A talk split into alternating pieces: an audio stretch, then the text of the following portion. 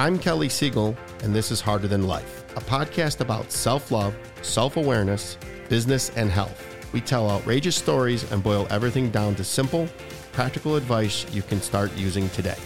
Let's get living. Today's guest joins us from across the pond. Yes, the Harder Than Life podcast has gone international. Sian Hill is a dear friend and a nationally certified trainer of neuro linguistic programming, better known as NLP, timeline therapy, hypnotherapy, and breakthrough coach. Uh, what doesn't she do? she is an expert in helping people reprogram their unconscious mind and rewire old belief systems and break through lifelong mental and emotional blocks so they can create a life they love. She's also the author of the book Activate Your RAS, The Art and Science of Creating Your Reality from the Inside Out, and the host of the Vibrant Mind, Vibrant Life podcast. Welcome to the Harder Life podcast, my love. How are you? I'm very well, thank you. Thank you for having me. Long overdue, Sian. Uh, I'm so sorry that uh, it's taken so long. Uh, I read your book. You're going to see, I read your book on March 19th. It is August 11th, and it'll be two months till this airs. So I guess success is teaches patience. it does indeed. Yeah. so, what time is it where you are, just to set the scene? It's 2.15 in the afternoon here. Okay, so it's 9.15 here. So, all right. Yeah. I was just saying to your producer that I am in your future and it's fantastic. You're going to have a great time. Our future's bright. Thank goodness. Excuse me. you got me. Got good on that one. So let's get started. Uh, what are you put on this earth? What were you put on this earth to do? Oh my gosh. What a great question. Uh, well, if you'd have asked me that 10 years ago, it would have been a whole different answer. So, my mission in life now that I've discovered through a process of peeling back the, lo- my, the layers of my own limitations and my thinking and everything is to be a catalyst for change for other people. I see the potential in people that they don't see in themselves. And it's my mission to get rid of whatever it is that's limiting them and pull it out of them so they can go and live a life that they love okay, I'm going to deviate from my questions right off the bat because I that's pretty much what the Harder Than Life mantra. And how do you deal with so much negativity and hurt and wounds in the world? So, like, I was out last night and um, I was around a bunch of people that were drinking and having, you know, quote unquote good time, and I left drained. And every day I come in here and I teach, I, I talk about reducing toxic behaviors and harmful things and I and I go out and I see so much pain in the world. How do you personally deal with with the pain that goes on in the world that, that you're trying to help? The first thing that I do is I'm very mindful of where I place my attention because I figure that we can focus on anything and what we get what we focus on magnifies. So i'm very picky about the things that i watch the conversations i have the people that i spend my time with making sure that whoever that is is somebody or something that fills up my cup for want of a better word. So that's the first thing is think about where i am at any moment in time what i'm watching what i'm consuming because that is going to have an impact. That's essentially my environment. The other thing then when it comes to coaching clients when people come to me or people that are training they want to make a change. So no matter where they're starting from no matter how negative or unwanted it may be they've started the process of change to make things better. So i always see that as being something positive.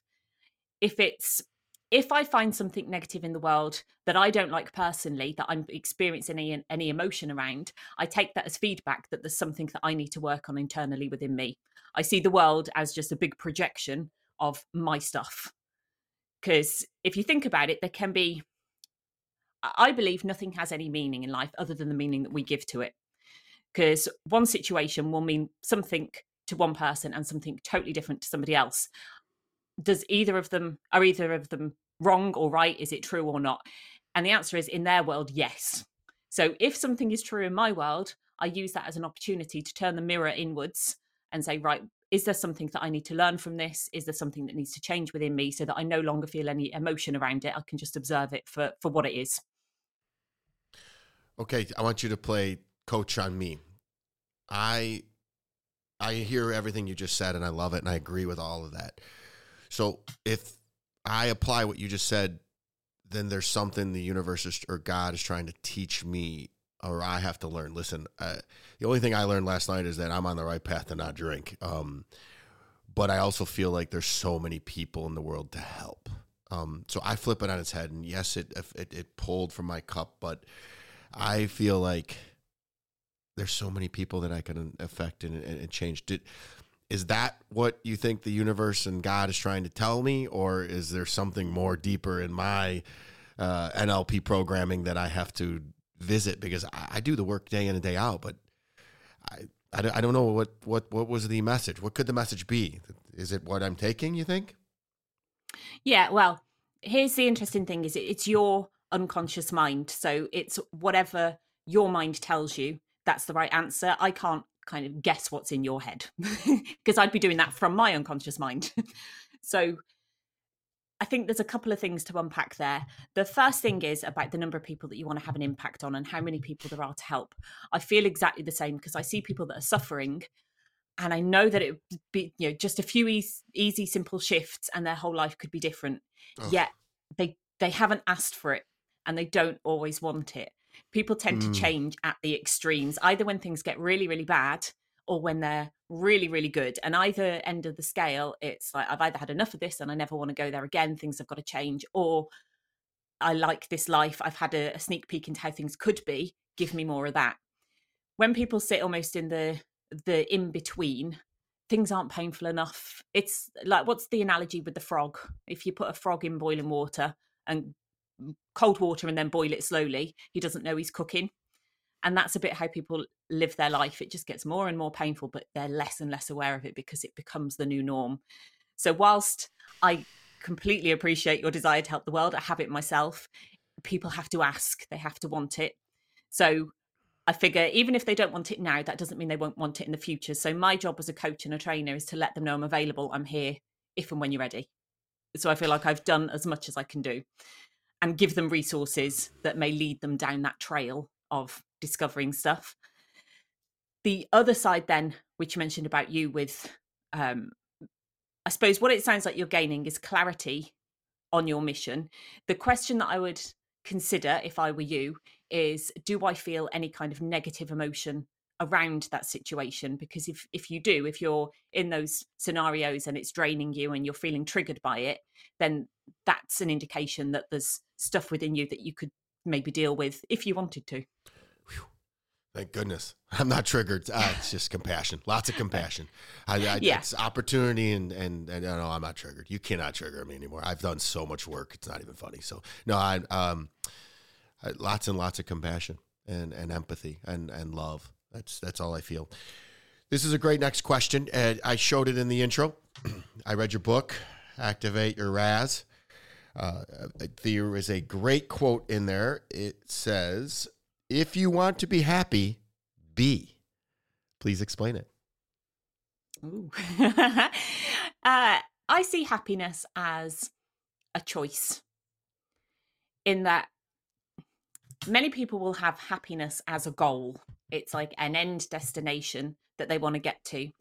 Yet, happiness is something that you can choose to feel right now we all have the capacity to control our own mind, even if it doesn't feel like it at times, even if our thoughts feel like they're thinking us, we can choose to feel happy or not. So, in my world, it's a decision to make that choice, even if it means there's a bit of work that's got to be done to get there, it's still something that you have control over. I also know that you can tap into a way of feeling in any moment. If I said to you right now, remember a time in the past where you felt totally happy, really happy, and right just now. go back and yeah, do it, do it with me. So yeah, remember no, no, no, no I'm saying really... right now I'm totally happy. I love oh, it. Oh, there you I, go, right now. I, I just posted on the. I, I just posted in this morning like I, you know I noticed that gratitude, extreme gratitude for me feels a lot like anxiety. I when I'm on my way to the podcast studio and I get to see Grant's happy face and you, man, is it? I, I just warms me up. So I'm happy. I'm abnormally happy a lot. Fantastic. I love that. And you can then use these moments. So, if in the future you're having a moment where you're feeling anything less than happy, you can remember this moment right now, picture my face on the screen, hear the sounds, and just relive it. So in that moment, all of those same emotions come rushing back. So you have Is that the ability. anchoring? Uh, it, you can then anchor that state. Yeah, it's recalling. It's one of the processes within anchoring to be in control of your emotions. I should have started most with of the this. time, think about it. If you, sorry to um, just No, no, finish go on ahead. that one. If you think about it, when you're feeling bad, when you're feeling anxious, anything less than good, it's usually the thoughts that you're playing out in your mind and you're playing through a worst case scenario, things going badly. So it's why not use those thoughts to think about something that was good, where you felt happy, and tap into that instead. And that's something that we all have control over. Sian, you're brilliant. It's so simple, but it's just not easy. Uh, I, I want to reiterate that happiness is a choice, not a goal. I had a, a pastor on the Harder Life podcast where he said, "Happiness is not not what's happening." So uh, I, I love that. So I should have started with this, but what is the RAS? The RAS, it is your reticular activating system.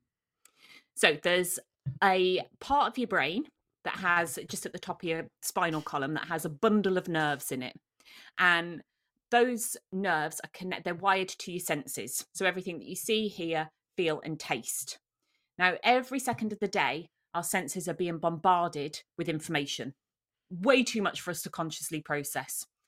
Our reticular activating system acts like a radar that scans through and filters through all of the information. And then when something is important to us, it activates. So it brings it into our conscious awareness, it brings it to our attention so that we notice it.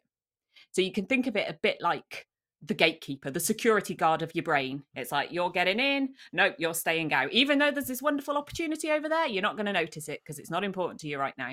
So it's the the gatekeeper of your unconscious mind. So based on the last couple of questions, it should be we should make a guest list of good thoughts, and those are the only things that get through your RAS. Yeah, absolutely. Train your reticular activating system, train your brain to work for you. I love it. And then to further exemplify that, there's the law of vibration. So talk about you talk a lot about the law of vibration. So that kind of precedes the RAS. So talk about how what, what the law of vibration does and how you interpret that. Yeah, so the law of vibration is the primary law. The law of attraction is the secondary law, which is what many people are familiar with and do a lot of work on. Now, the way that it works when it comes to the reticular activating system, to give you a really simple example, when you decide that you want something in particular, like a car, a bike, a holiday, then suddenly you start noticing it everywhere. And it you, like it wasn't there before. You'd never seen it, and then your neighbour's got one. The guy down the road, they park them in the supermarket, and it's like, where did all of these cars come from? They were always there. Your brain just didn't notice them. So when you decide some when something becomes important to you, you filter through that information and then start to spot it. So that's the first thing. It's like, this is why I suddenly see all of these things. And that was the thing that I didn't get when I started on this journey. I was like, I'm seeing all the cars. What do I do with that information? How do I take it from the car park and put it on my drive? That's where the law of attraction comes in. So everything is energy, everything vibrates, and everything has a frequency everything that exists that could exist does exist and it's available to us. The minute that we have a thought the minute that that possibility is planted it exists. The thing that turns it from being a possibility into a probability so the like, most likely thing to happen is our attention and our focus on it. So if we consistently focus and feel into the things that we want over a period of time until we've sustained the energy for long enough, it then comes into physical manifestation. The thing that I used to do, which I've witnessed in a lot of other people, is they decide they want something. They think about it for maybe half an hour a day when they're meditating. They feel good occasionally, and then they go back to their usual default way of being, which is often not a vibrational match for the things that they want. So the probability of it coming into fruition is less or it takes a longer period of time. It's not that it won't happen, but it just drags it on a bit longer. And if anybody out there is like me, when you want something, you kind of want it yesterday. I'm impatient. Your ability to articulate words and, and scenarios that is easily digestible is second to none. And, and I'm going to ask you to tell the story about the conscious mind and how it you use it as a metaphor as a rowboat and the unconscious mind as a submarine playing tug of war which one obviously wins and what can we do about it? This is in your book and it was one of the chapters or one of the, the nuggets that stuck out to me. Yeah. Thank you for that because i i have a very simple brain so i figure if i can't articulate it in a way that the my young brain would understand then i'm not saying it correctly. So uh, the way that i look at your mind so you have two minds. You've got your conscious mind and your unconscious mind your conscious mind is everything that you're aware of in the minute the sound of me talking the things that you can see your unconscious mind is everything else that's happening so, to give you an example, the temperature of your breath as you breathe in and out, the sounds in the distance, they're all there, yet you're not consciously aware of them in the moment. It's all being processed at the unconscious level.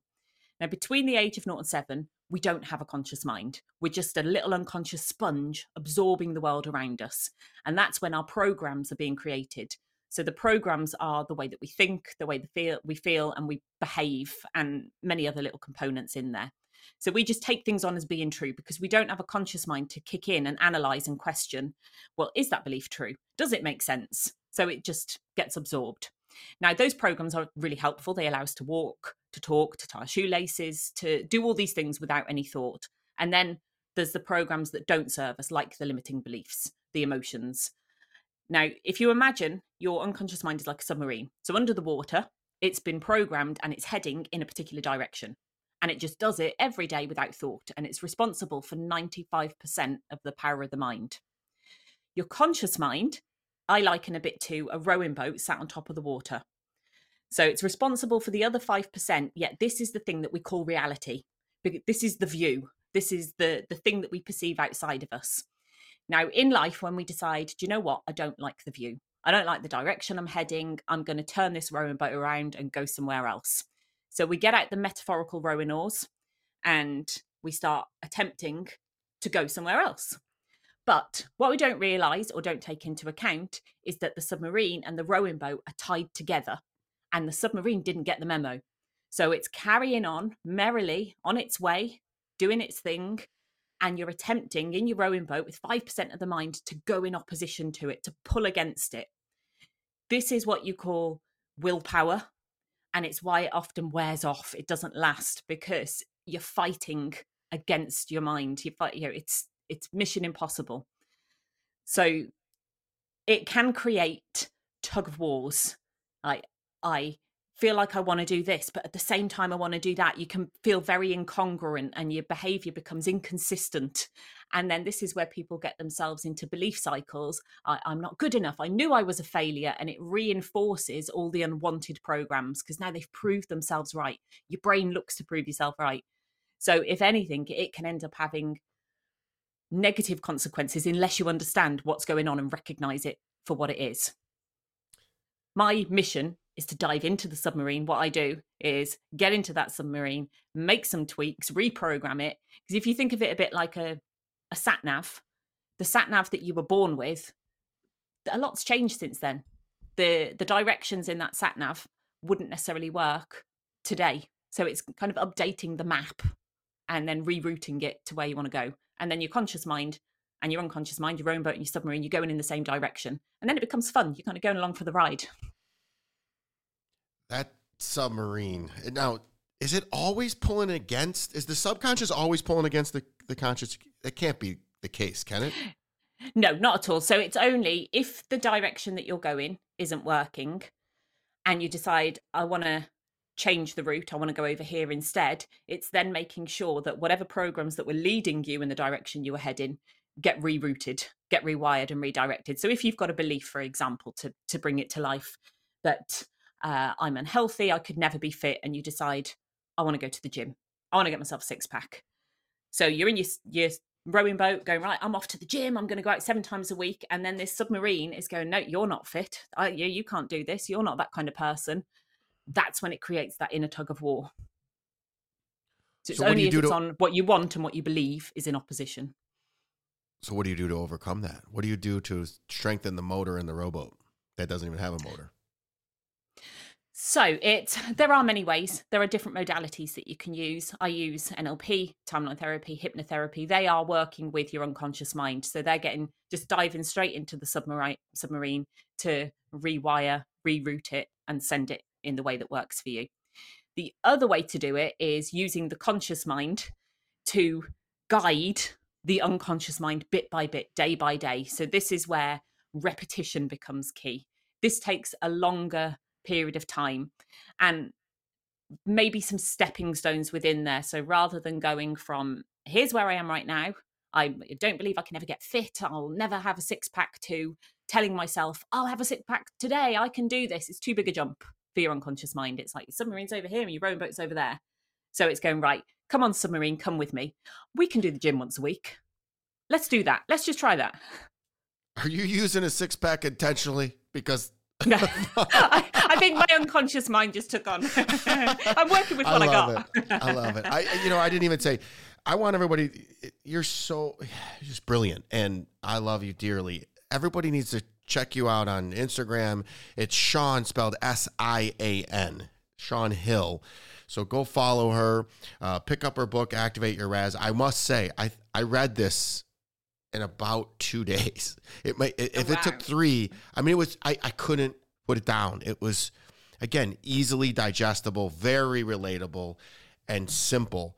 And uh, that's why I'm so upset that it took so long. But here's another easily digestible uh, piece of information that you put in here. The day you plant the seed is not the day you eat the fruit. Yeah, I, I put in a delayed gratification versus instant gratification. Which is preferred, and how does it uh, how does that re- uh, resonate with you? Yeah, I'd love to take um, credibility. Credibility, not the credit. What's the word? Credit. That's the one. I'd love to take credit for the quotes, but they're not mine. uh, so, uh, going back to what we mentioned earlier with the law of attraction and wanting to create things, wanting to manifest things in your life, or just achieving goals, however it is that you frame it, there's something that you want and you don't have it yet most people want it, like I said myself, yesterday. So you plant your seed and then you're going back every day to check it to see where is it, where is it. We accept in life in so many ways that things take time. There's a process involved. If you have a baby, you don't fall pregnant and have a baby the next day. If you build a house, you've got to put foundations down and then build on top of them. Yet so many people give up before that gestation period is complete it's I'm, I'm not seeing the results without realizing that actually you're doing the very thing that you need to do in you know in the analogy of a baby. You're growing the baby you're feeding it you're making it strong enough to come out into the world. When you're building a house if you didn't put the foundations down you could maybe throw up a house yet the chances are it's going to fall to pieces shortly afterwards. So i think whatever goals you have see it as i'm in this for the long haul rather than it being a short term fix. Now, the way that I work with that, because being in it for the long haul, when you're maybe not seeing results as quickly as you, you would like, can be unmotivating at times. So, this is where getting those milestones in and getting recognition points for the achievements along the way. So, it's not just about the end goal, it's about, right, who am I becoming? What is shifting within me? Whether it's once a week, every day, however often you want to reflect and look back and celebrating that because those are the small things that add up to the big changes. And I think it's easy to just discount those as being irrelevant. You know, oh, yeah, so I had a conversation with somebody that I wouldn't have done before. That's neither here nor there. It's like, no, recognize it. And the more you recognize it and the more you recognize you're changing, the more your reticular activating system is going to activate and show you all the ways you're changing and bring you all of the evidence that, you know, here's this other opportunity, here's this conversation that you can have. So your brain will then start to feed that recognition of, oh, I'm doing well. Oh, gosh, I did good today. Oh, here's how else you did good. Here's what else you achieved. And so your focus shifts very quickly. And then, ironically, you achieve things more easily. Celebrate the small wins. Man, I forget to do that. I don't even celebrate the big wins sometimes. I my staff will say that to me like, uh, hey, could we take a second to just feel this? I'm like, oh no, I'm on to the next one. So, well, uh, your unconscious mind is programmed to continually seek more. That's why whenever you get to where you planned on going, you're ready for the next thing because it's one of its roles is to always get seek more, which is why it's important to have a goal beyond the goal, beyond the goal. Because when you get there, it's never that pinnacle moment, is it? That you think, oh, that's it, life's done now. Put my feet up and I'm I'm finished. There's always Wouldn't it be something nice if it were? I, am in sales and often tout that I lose more deals than most people are involved in. That's not to make fun of my closing ratio, but rather to point out the, f- that I am in a lot of deals. Talk to the listeners about the marketing rule of seven and why it's in the book about RAS. Oh gosh, you're testing my uh, memory of the book now. uh, so, I'm ha- I can't actually remember how where I referred to it within the book. I mean, I, I wrote this a while ago, and I'm with you too. I, I had it on my, on my show notes, but it just it, it was just about persistence. It's it's really kind of Yeah. going on that because you, yeah, you got to contact somebody seven times before it kind of just dovetails on what we just talked about. So just Yeah, absolutely. So I can't remember the exact context of it, but it is about that. To go back to what I said earlier about being in it for the long haul. In exactly. yeah, I, I've been guilty of this myself, and my partner's really good at challenging me on this. Where I'll say, to give you an example, a while ago I said to him, right, I want my goal is to work to coach a Formula One driver. So I spent a day phoning up all the race teams, the the smaller race teams, the Formula Two. I was kind of all over the place, contacting everybody, saying, "Hey, here I am. Listen to me." And then a week later, he said to me, "How are you getting on with that Formula One goal?" I said, "Well, I phoned them and they didn't respond." and I thought, and he was like, "Oh, great! So you did it once. so, so now what? You know better than this."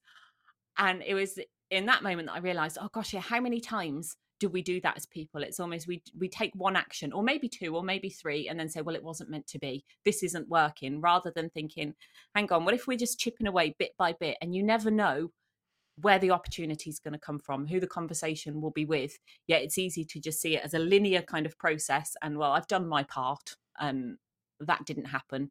Like, no, just keep going. There's the, you know, the digging for gold. Have you seen that? Of course. analogy where you the there's the man that's digging for gold and then he gives up and there's just like an inch between him and the goal and I say I the think night. those moments they I are the always say- moments where if you keep going I always say the night is darkest just before dawn, It- it- and, and people give up right yes then. Oh, it's never going to get light, and then it just gets light. So the re- I, to give you a more of the, it's exactly uh, it's chapter thirteen, creating magic is what this was under, and it's talks about right after we just got done talking about um, instant gratification. This is just where, where you were reiterating, hey, keep going, keep driving, keep grinding, Yes. and and what the marketing rule of seven is, you have to contact somebody seven times or do something seven times before they actually even notice yes it. oh yeah. It's coming back to me now as well because in the context of um so the there's that and see those moments when you feel like giving up see that as the opportunity to really build that strength a bit like when you're in the gym you know the last reps that's where you're getting the most gain. So i use that as a right if i can get through this there's going to be good stuff at the other side of it. When it comes to um seven people i think there's studies on this around information as well that you can hear something and it it can take seven times to hear the same thing before it actually registers. So even though you may as a you know as a coach as a, a speaker feel like you're almost repeating the same things over and over and over again and it may be the same people listening they may be hearing it that time in a way that they haven't done before and that's the time where it registers and suddenly something sink, sinks in because there's a difference between knowing and uh, there's a difference between information and knowing what that information is and being able to apply it because I, I can hear stuff and oh yeah i get that but if you were to ask me to do something with it that could be a very very different story So basically, we said, I always say there are no coincidences, and timing is everything. So the, I, I would tell you, I've heard something a million times and it never sunk in, and then I'll be sitting here reading your book, and something as simple as this quote I'm about to read to you. And sorry to hit you with this book so much, but it was literally, it, it's that good. It was. I'm not just saying that because we're friends. I love this book, and I can tell you, I posted about it, and I know people bought it, and I know everybody that bought it from me or uh, from my recommendation loved it. So go out and get this book. It is an easy, quick read, but full of practical knowledge. And she didn't ask me to do this, but I, I'm just an avid reader and I love it. I love these kind of uh, uh, books that feed my mind. There's a Bruce Lee quote in here on page 253 of the book, and it reads Do not pray for an easy life, pray for the strength to endure a difficult one. I love this quote because it seems that people these days want an easy life and become frustrated when times get tough. Tell us about a time when you felt like giving up, what you did instead, and what you learned. Mm. Oh, well, I have to go. There's been a number of times where I've been tested, which it doesn't surprise me because the minute you tell yourself, your unconscious mind, the universe that you want something, you will be tested as to how serious you are about it. Wait, we're gonna stop right there. I want. I, am sorry, sorry. I, this is huge because this happened to me, and, and I was 15 months into my, no, a year and a half into my sobriety journey, and the whole the God dropped a bomb on me. Lost my biggest customer. It's in my book. Uh, my my ex wife, my ex girlfriend, tried to take my kid away from me. It was a test, test, test. And guess what? I'm harder than life, and I passed. So first, you got to get started. Then God is gonna gonna say, "Do you really want this?" And you got to plow through that. And then they're gonna keep sending little little itty bitty speed bumps to check on us. Keep going that's what Harder Than Life is all yeah. about. That's what Activate Your RAS is. That's Sian Hill's mission in life. Sorry to steal your thunder, but I, I, I, probably just did the nugget for the for the clip for our show. But I love it. but I, I had to say it because everybody, if the hardest part is to get started, and then once you get started, God or the universe or what the vibrational energy test you, and then you quit or it tests you the second or third, then you quit. You got to keep doing. And then and the funny thing about it, I'm sure you, you're going to talk about this, is every single time you pass that test, you get stronger and you trust yourself and you trust the world more and more and you become invincible and unstoppable. At least that's yeah. how I feel. yeah. I, I Sorry, keep going on that, that story, but I had no, to interject I, that. I love it.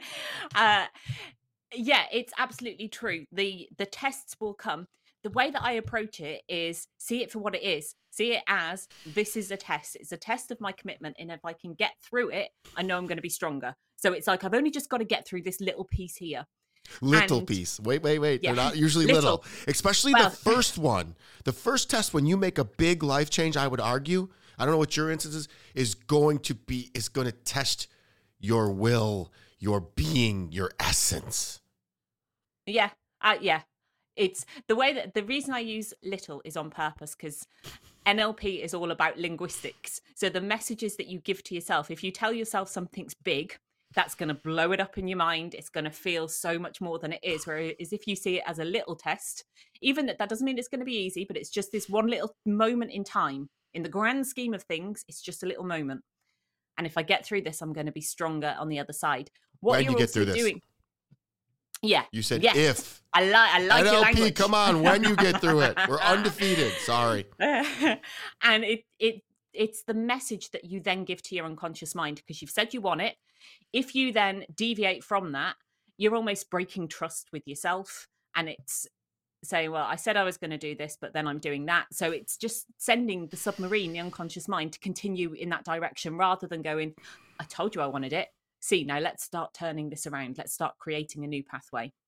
For me, it was part of the reason that prompted me to write the book. That was one of my biggest tests. It was lockdown.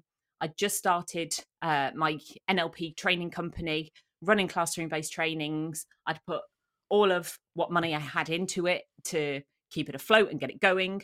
And then lockdown hit, and all the, the courses kind of fell to the floor.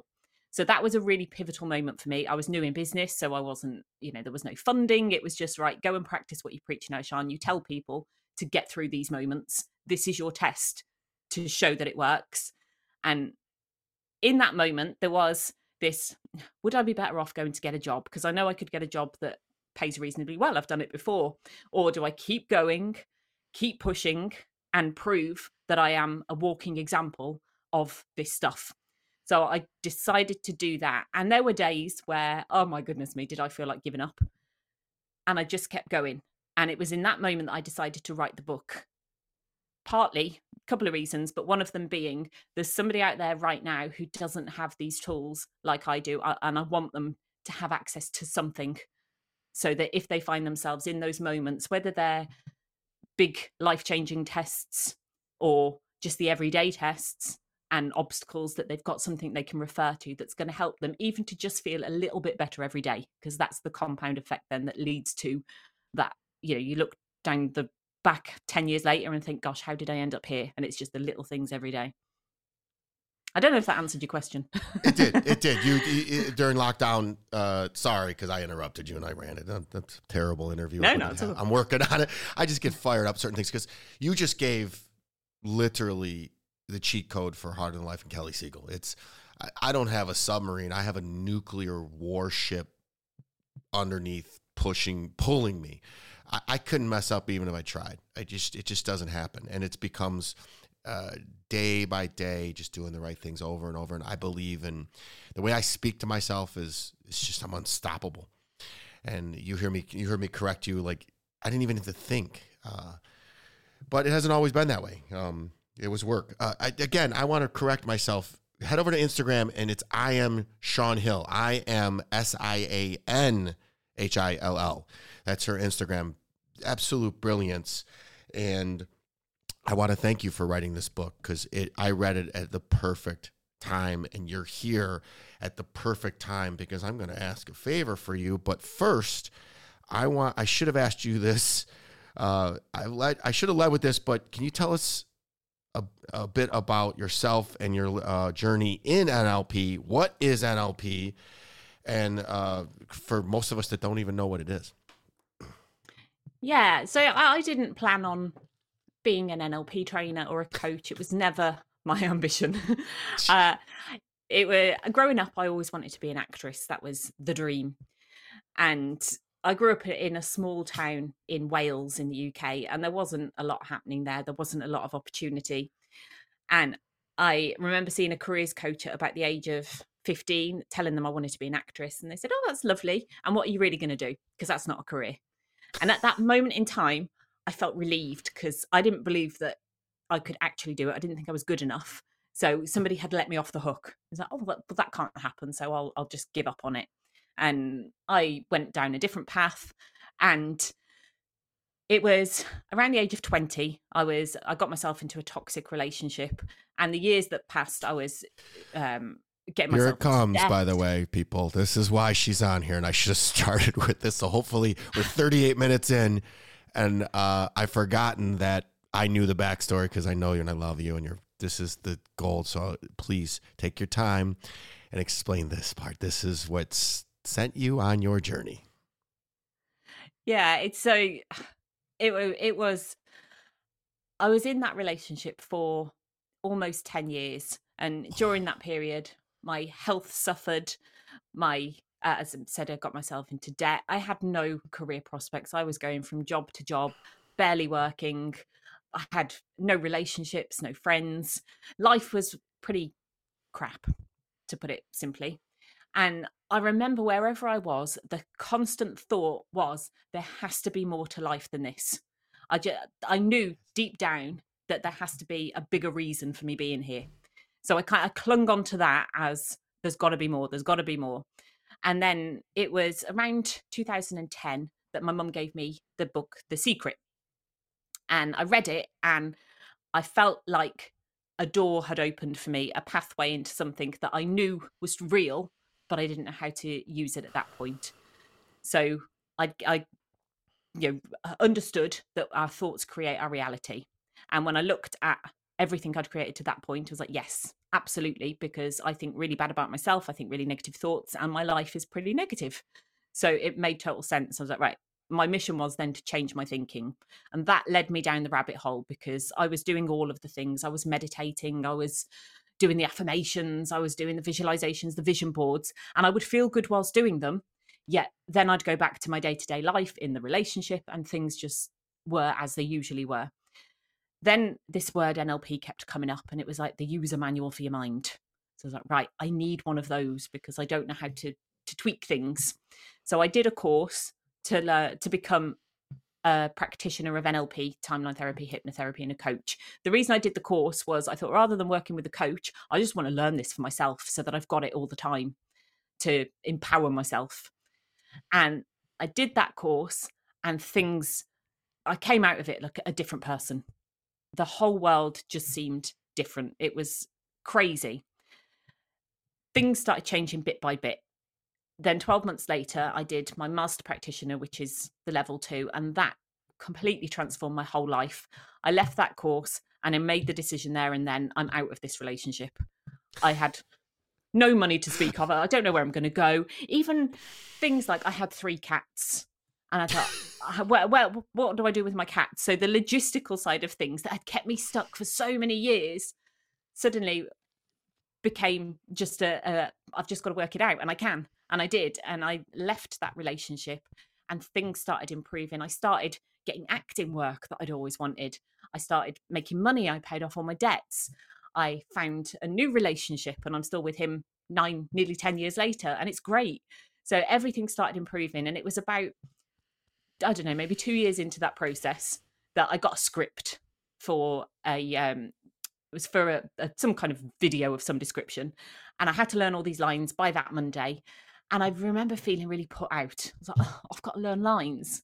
Oh, hang on a second isn't this the dream to be an actress with words? So that's everything that i thought i always wanted.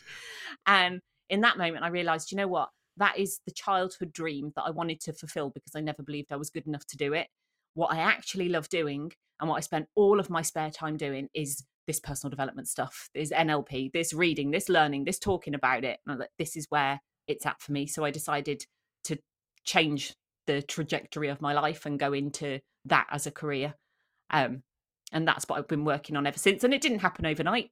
It's still something that I work on to this day. Yet that was the the turning point where actually this is this is now work for me, although it's not really.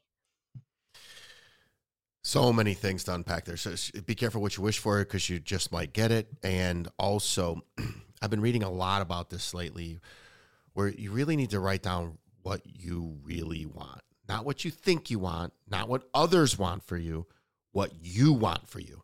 And you know, that's why you're on the show, The Harder Than Life today. I, uh, after I leave here, I'm going to jump on an airplane and I'm going to write down what I really want because I'm living a dream, but there's just still something else that I'm missing. And I'm going to figure out what that is. So I want, I'm going to ask you a favor.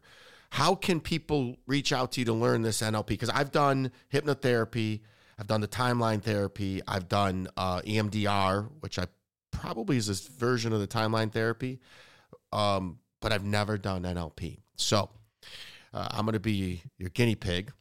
And uh, how do I sign up to to go down that path and, and how would the listener sign up to to work with the, the brilliant Sian Hill? Uh, well, thank you first and foremost. I'm going to reflect it right back at you. You are brilliant too. um, there's there's two routes that you can take. There's the one-to-one coaching route, which is really taking a deep dive into looking at what is it you want, where are you now, and why haven't you achieved it, and then clearing up the past baggage if you think as people we tend to set goals and then work towards them without looking at well why is it that we don't already have that and that's what interests me is what are if you imagine emotional baggage that you've been carrying around and you're lugging it with you and then trying to get to your goal and it's heavy and it's hard so i'm all about putting that down having like a spring clean of the mind so that when you set your goals, you're doing it from a place of complete clarity without any limitations, which really gets into the what do you really want? Not what do you want based on what you think you could have. Um, so that's the the one to one process, which is a, a three month coaching program. And is that once a week? Yes. How do they sign up? Yeah. Uh, through my website, which and is iamsianhill.com. Everything's I am Sian Hill. Love it. I am Sian, spelled S I A N. I keep reiterating that. Yeah. I got what is that? That's the third time I got to say it seven times. So four more times coming. Uh, yeah, I figure I'll, re- I'll remember it if I use that one. so then, that that's the one to one process. The other alternative is to come and learn this stuff to, for yourself, which is what I did. That's a 12 week online coaching course, coach training course, which starts in September. Uh, that's a, a weekly call there's pre-recorded videos that you watch every week on that um, on specific modules, and then we put it into practice. Um, Really? So you leave at the end of that 12 weeks as an accredited practitioner of NLP, timeline therapy, hypnotherapy, and coaching. So that's When's that- learning the school skills for yourself. When does that start? September what? Sep- September, the welcome calls on September September the 6th, and then it's a weekly call every Wednesday till uh, through to December. Grant, wait, let's move her uh, episode up a couple. We'll move hers up so we can get it before September 6th. I, she's a member of the family. I love her, and I want to make sure that the listener, this is good stuff. Um, what does that cost? Uh, so the the coach training program is 1997. That's the one on ones, 1997. So that's the 12 week become a coach program. So the training program that is so yeah, it's a 1,997 pounds, which I'm not quite Okay. sure what that converts to in dollars. I think it's dollars. 2.3 uh, or 2. Point, or I'm not, not 1.3 or 1.4 conversion. So it'll be like 2,500. And then the one to one coaching, that's uh, 2497. 2,500. Is that a 2,500 a month? No, that's for the three months. Oh my gosh, you, you got to raise your prices, steal, I girlfriend. Those, those are cheap. Would you just do me a favor and send me the link to that 12 week program? Because I, if I can fit it in, I want to try to do that because I'm fascinated by NLP and it's the next thing. I, you know, I'm a learn it all. I want to sponge this stuff in now. Uh, you know, it's like working out for me. It's I, I've I'm.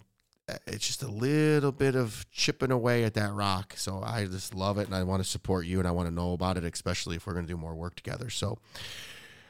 Onward we charge. What are some mistakes or failures you've encom- encountered in life, and what did you learn from them? This is what the people want to hear.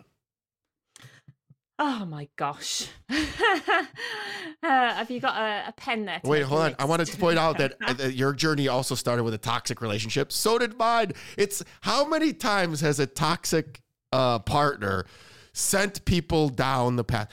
Thank goodness for me, and I, it sounds like for you that I know you, that we didn't hit rock bottom. We figured it out. It just the pain. It just was. Ugh. There's. Like you said, there's got to be something better. If you're sitting there and you're watching this or listening to this and you're thinking there's something better, reach out to Sian because there is something better. I can speak for Sian without, I, I went in here to ask you the question, but I can speak for you. There is something better. Life is better. And if you're constantly thinking it's that, can it be better? Then it can. So you learn from your mistakes. And if you're with a toxic ex and you're doing the same thing over and over again, stop. Yeah, it's interesting, isn't it, partners? Because I think toxic relationships, and I use that, you know, toxic as a, I think it's something that a bit like imposter syndrome. It's a label that people can kind of understand where I'm coming from with it. Um, yeah, relationships are our biggest teachers because what you often find with relationships in, is that unless you change, you take yourself with you to the next. So I know now that he was a reflection of how I felt about myself. It was never to do with him. I could say he treated me like he did, but I allowed that to happen because I didn't think I deserved any better. Mm. You know, when there was he he was cheating and I was accepting it, so it's, I'm I'm enabling this behavior. I'm letting it happen. I wasn't taking responsibility for my life and how I felt. It was just all his fault at the time. And I now know that that you can live like that. Yeah, it's it's not a good place to be, and nothing changes. So I think I had my biggest, oh gosh, biggest failures. I think it, it would have been a repetitive cycle of failures where I almost left and then decided to stay. It was like I almost got the courage to go, but then I stayed anyway. Now, I don't necessarily see anything. Well, I don't see anything as a failure now. I see it as some an opportunity to learn. So if anything doesn't go as it was planned, it's like, right, what can I learn from this? The only time it turns into a failure is if you keep missing the learnings. It's like if you're not getting it, then the same things will keep happening over and over again until you do. Same situations, same people, different faces, different places, but the same kind of problems. So I think I'm not sure that there's ever been a, a, a big failure of sorts. It's more been an accumulation of the same mistakes that I made time and time again until I got the message. I And- think that that's very relatable for the audience. Uh, everybody has been on that toxic relationship merry-go-round. Should I stay or should I go? And when you're asking yourself that question, you already know the answer. And um, you know, at that point, you're when you're abandoning yourself and you're working the exact opposite of everything we just talked about. You're reinforcing the negative beliefs, the limiting beliefs. You, you're, you're, you're not activating your RAS. You're, well, you are activating it in a negative way. So you're fighting against yourself. So that's where the, the common, common boundaries, standards comes into play, where you just have to love yourself so much and realize that you everything that you require you have from inside. And when you work from inside out and not outside in, life gets better. So what's your biggest fear? My biggest fear. Um I would say it, it's not so much of a, a fear, more of a, a this has to happen. And that is that I have to, or my mission is in, in my life that what I do matters, that it has an impact. I remember being in a job um, a few years ago now. It was the first job that started me paying, started paying me well when I kind of stepped into a, a new kind of mindset that I deserved to earn some money. And whilst it paid me well, I remember sitting at my desk one day and, th- and just kind of pondering my thoughts and thinking, if I didn't turn up today, it would have no, it make no difference on anybody's life.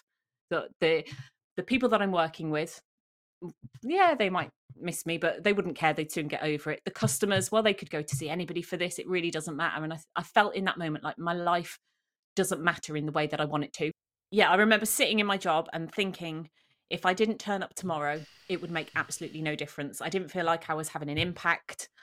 My life at that point, it wasn't that it didn't matter, but it didn't matter to enough people in the world. I wanted to reach and have a, a wider ripple effect. So that is, it's not so much of a fear, but it's a mission that I, that's what drives me every day to get out of bed is to make sure that I have an impact, whether it's on one person today or a million people. It's just knowing that my life mattered outside of me. That's a the benefit of doing the quote unquote the work on yourself. I, there gets a point where you don't fear much except falling off your mission. I just how I, I don't fear death. I don't fear not being good enough. I don't fear failure. I fear that I don't make big enough impact, and and that fear uh, motivates me. If you were to give an 18 year old one specific piece of advice, what would it be? Oh, all right. I'm thinking back to me at 18. I was a bit of a rogue. So, uh, I It doesn't necessarily mean, need to be you. I, I I struggle with that question all the time because I ask them, you you can go either way with it because today's environment, 18 year olds are much different than us. We Yeah. grew up in a different. I I mean, I grew up when I was 18. The internet was just getting started, so it's a new world. These kids at 18 don't know what it's like to not live with technology without living living without a smartphone. I mean, we didn't have cell phones when I was 18. So I, I think I just got mine, and uh, I still have my same email address, my personal email address from when the internet was created. is it AOL? It's Yahoo. I did have an AOL one as well, but yeah, it's Yahoo. So you can go either way. You could give, uh, you know, you're brilliant. I, I'm infatuated with your mind. So if you want to give yourself advice and an 18 year old, whichever, it's the Harder Than Life podcast. Have fun. It's it's for the listeners to grow. Yeah, I well, I'm kind of playing through my mind something that would have registered and would register now with an 18 year old because I could say believe in yourself and all those kind of things. Yeah, I know at the time it was I'd have thought, I'm shaking my head. Nope. yeah, who cares? they would listen. we Um, would listen. We knew everything at 18. Oh, do you know what I would say to an 18 year old is that whatever you decide to do now, do something you're passionate about, regardless of whether it looks like the right or the best career path. Do something that you love and know that you can change at any point. Because I think a lot of 18 year olds that I've experienced in my life have felt like they're making this decision and it's forever. And there's a lot of weight in that. So it's like, I may not, this is what I want to do, but I've got to think strategically longer term about you know where it's going to take me and what the career opportunities are going to be and then the passion just gets sucked out of it and you can you know you can change at any moment in time whether you're 21 or 61 so just do what you love particularly while you're young. Go and experiment and learn what are you good at where do your skills fit and what do you enjoy? Because until you go and do it you don't know. And the very thing that you're setting yourself up for you may get there and think oh is this it? This isn't what i thought it would be. So go and play and have some fun and experience life and then yeah, how could i use this to create something that i enjoy doing every day? Know, I never answered this question myself, and it's so funny. I'm going to turn it on me, and I'm going to tell 18 what I would give an 18 year old that because I do this a lot. I don't even think about it. I would tell an 18 year old to do the work, meaning start journaling, start being vulnerable, get in touch with those feelings. The proverbial, I'm going to swear, sh- sit in your shit and understand what it means. Get in touch with your feelings. And it, it, sounds weird, but I hid that and masked that for so many years. And that's why I went down the drinking path because I thought it wasn't cool. I wasn't being a man, I wasn't being macho. And I would tell people to get in touch with their feelings as fast and as quickly and as as deeply as they possibly could. Because if you can understand emotional intelligence and learn to respond and not react, you will be unstoppable in this world then I would tell people to work out, but I did that. And I was going to say the other thing I'd say is, look, come learn NLP with me. yeah, there you go. That's really what I'm saying. So, if you were offered a mulligan in life, and I know that that you might not be a golfer, but what would you do over? A mulligan is a is, is another swing. So, what would you do over? Yeah. So I think, truth be told, I would do exactly as I've done. As much as there were many years within there that didn't go as I wanted them to or as planned, they are what has led me here today. And I probably wouldn't be doing what I'm doing without them. So it, it sounds cheesy, but I would have it be exact. Uh, in fact, have you read the book, The Midnight Library? Oh, that was one of my questions. No, I have not. The I was just so going to ask you. Give me a book recommendation. The Midnight yeah, Library. It, it's it's a storybook. Yeah, it's the the message and the metaphor that's weaved within there. So it's about a girl who is, um, if I, if remember rightly, I think she's she takes an overdose. She's had enough. Life is no good, and as she's slipping away, she goes to in her imagination in a dream, wherever it might be, um, this library at midnight, and every book that she opens is a path that in the direction that her life could have gone. So if she'd stayed in the relationship, this is how it would have played out. If she'd taken that career, and she gets to experience those moments and see what actually happened, and it's that you know the the rose tinted glasses where you look and think about what could have been, and it's all beautiful and lovely, and it would have turned out this way. Whereas that's probably not the reality. So I, I love that book, just being able to kind of play through in your mind the shoulda, woulda, coulda moments I've realizing that. that. actually you're exactly where you're meant to be. I, I, you know, I think that's a. I am literally as I'm opening my phone right now and ordering it right now. It's with Matt from Matt Haig. Yeah. Um. Yes, it, it is. A, it's book. a storybook, but it's. I, I love it. It's fabulous. I don't read. care. I have got to read it. Uh, I I love that. I do that. That and the the gap in the gain. I love the gap in the gain. I was just gonna say, did you read the gap? Because it sounds like the gap. In the I so at National Technology Management, my IT company that I own, they our business coach just asked us to read it, but I've already read it, of course, and it's so good. Just to give a quick summary, it's most people live in the gap. They what could have life been? What should it be? What and, and instead of low focusing on where you've come, how far you've come. I grew up so poor, so abused and and and I'm about I'm here interviewing amazing woman from the UK. I have my own podcast, I have my own book. I'm healthy, I'm above ground. I'm going to jump in a, in a, in a really nice car, drive to the airport, jump in a airplane, head to first class, go to a beautiful resort. That's the I'm living in the game. So it's about focusing on the positives and not the negatives, just to give it give it. Yeah. So I'm gonna I think I'm gonna goes, read that.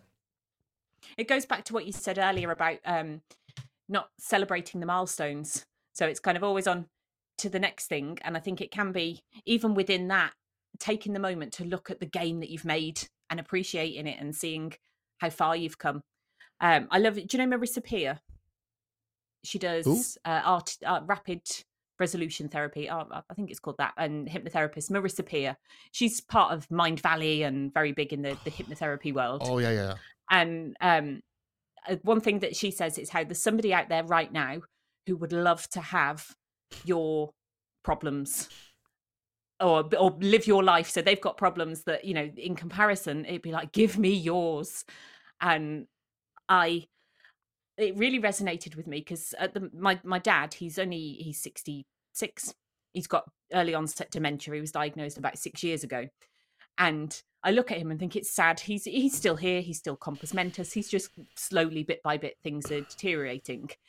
And I look at him and think it is sad. And somebody else doesn't have their dad today, or their dad may have been diagnosed with something where there is no survival rate, or, you know, they're, they're just it's a, a time frame of two weeks or whatever it might be. So I thought, whilst it's not ideal and it's not what I want for him. He's here and I get to enjoy him. And somebody out there would love to have my problem of a dad with dementia and it did right. really bring it home and make me appreciate that yeah it, it, it is true that we are so lucky. You know i grew up in a very quote unquote normal upbringing which i look back now and think how grateful i am for that because that that's that normal isn't normal for everybody. And it's easy to not realize how much wealth and abundance that we have. Not i'm not talking finances i'm talking life and it's here and yet just focusing on what we didn't get what we didn't achieve my father died 24 years ago, so I a lot of times when I'm feeling really, really good and I'm in full gratitude, even when I'm feeling bad, I I think of, man, I'd like to have a conversation with my father again. He was brilliant, um, just a little too smart and for his own good. So yeah, 24 years ago, and and I, so that hit home when you just said that. wasn't triggered, but I it, it, it's like, yep, you're right. I would love to have even an incoherent conversation with my dad right now and tell him how yeah. freaking grateful I am for my life and thank you for creating me. Um, there was something else I was going to say. Oh, what you said was was paramount. I want to reiterate that. There's somebody far worse off with far less than you have that is more grateful. So, um, doing yes. more with less. Just remember that. Uh, people would trade there's people that would trade you straight up for your problems right now. So let's wrap this up with your daily routine. What's the first thing you do in the morning and what is the last thing you do before bed? The very first thing is cuddle my cat only for a few minutes. You still have those three cats? No i i left i had to leave them. It was a hard choice but I had to look at the bigger picture of life, and I didn't have anywhere to take them to.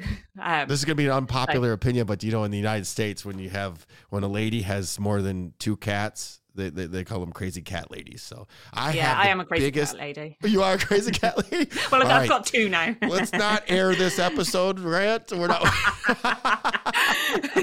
At least you admit it. The first step is being aware. Self awareness is the most important yeah. thing. So denial is not a river in the uh, in the Amazon. Um, at least you're not denying it. So I love it. What's the cat's yeah, name? So uh, I've got Peanut and Jelly Bean. So Jelly Bean's the one that sleeps here and likes a morning cuddle.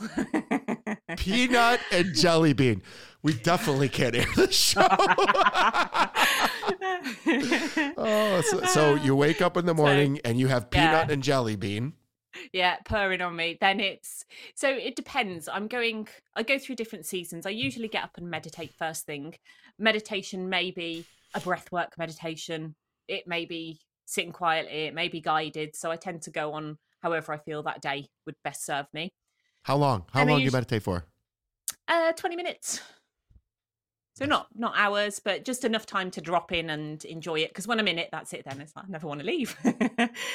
um, then usually some kind of movement, either going to the gym, going for a run, doing some yoga, something just to to get me going. Which again, being a female, I'm I'm very interested at the moment about uh, working with the cycles, different times of the month, doing different exercises, eating different foods. So I'm experimenting with what feels best. Um, then I do have a cold bath. I'm a I'm a bit of a Wim Hof fan, so uh, I get in the cold bath. um, Again, you're and, like uh, you, you were in my mind, so I'm going to Florida or to Lauderdale, to Boca to, tonight and tomorrow, and I met a guy in a mastermind, and he's he's been his cold plunge. I'm doing my first cold plunge tomorrow, so Wish me luck. oh, amazing. Yeah, it's see, I'm a bit of a I, I run the cold tap in the bath. I don't necessarily always have ice because I haven't got enough ice in the house. And when it's summer, the water isn't that cold. It's probably cold by most people's standards, but I figure I'm doing something and I'm doing it every day, so it all adds up. Uh, so yeah, then it's a, a a cold bath. Sometimes I journal, sometimes I don't, and then come the evening, if I haven't journaled in the morning, I may do it in the evening before bed. And I've started doing a new thing, um, which is so in the chat in the book, one of the chapters is about the asking yourself the right questions because your mind will look for the answers.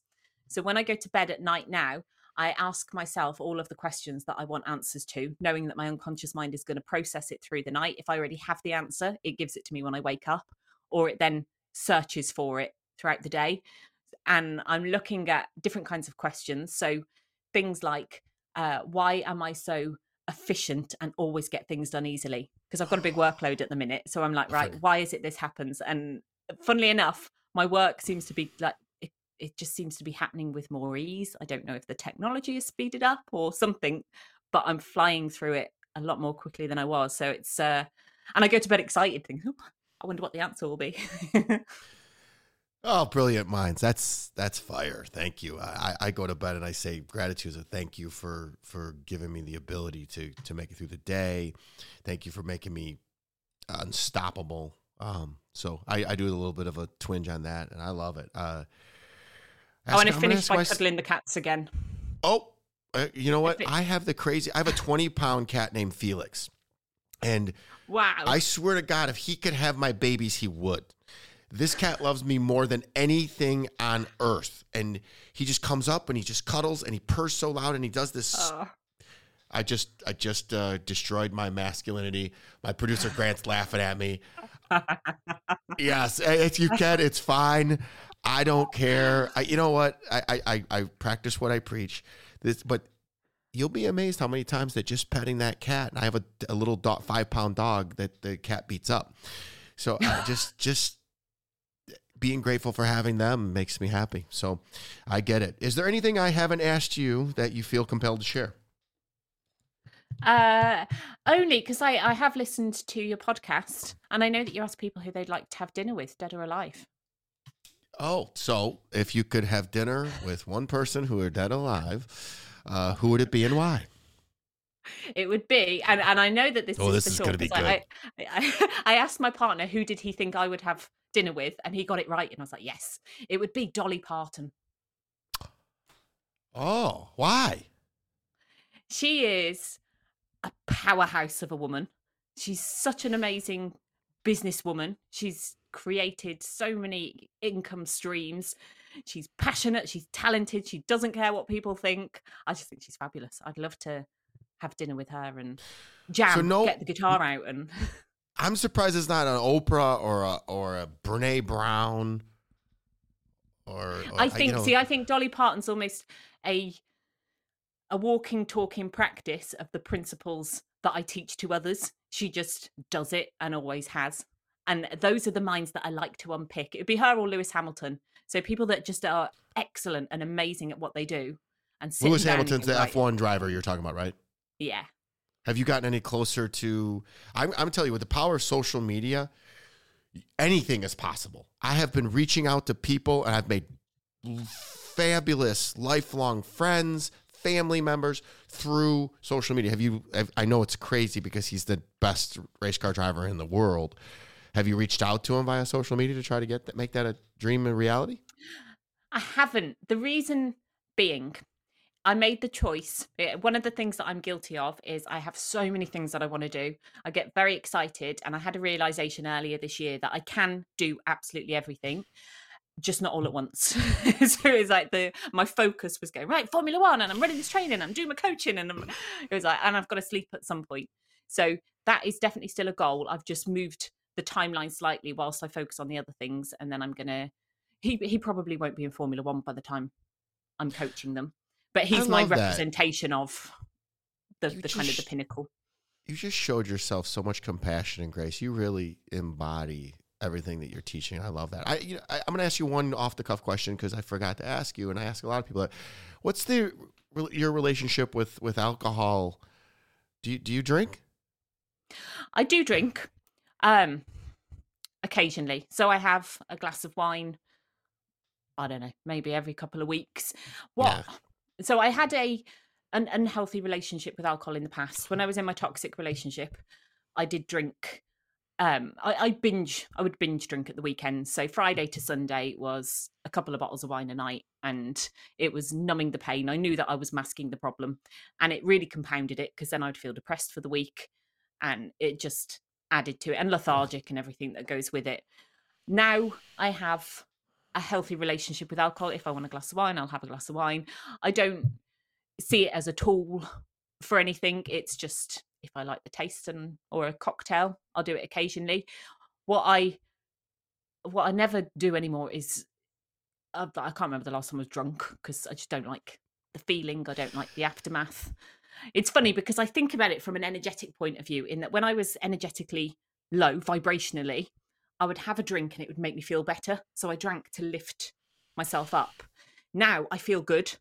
So if I have a, a drink, two occasionally, I'm I'm fine. Whereas if I was to drink too many, I would feel tired and lethargic. So I'm almost lowering my own vibration. So I choose to not do it.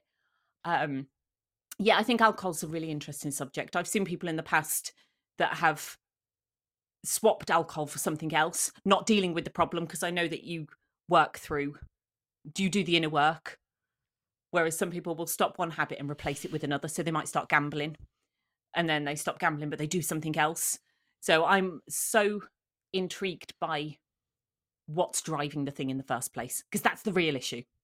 Mm, the drink i love is you I I, I want to reiterate what you just said. So because that, that, was my life, and and we're going to end it because we're not we're way over. We'll be but, talking um, all day. I know. I love it. I should have started with all this because I want to point out that the toxic relationship.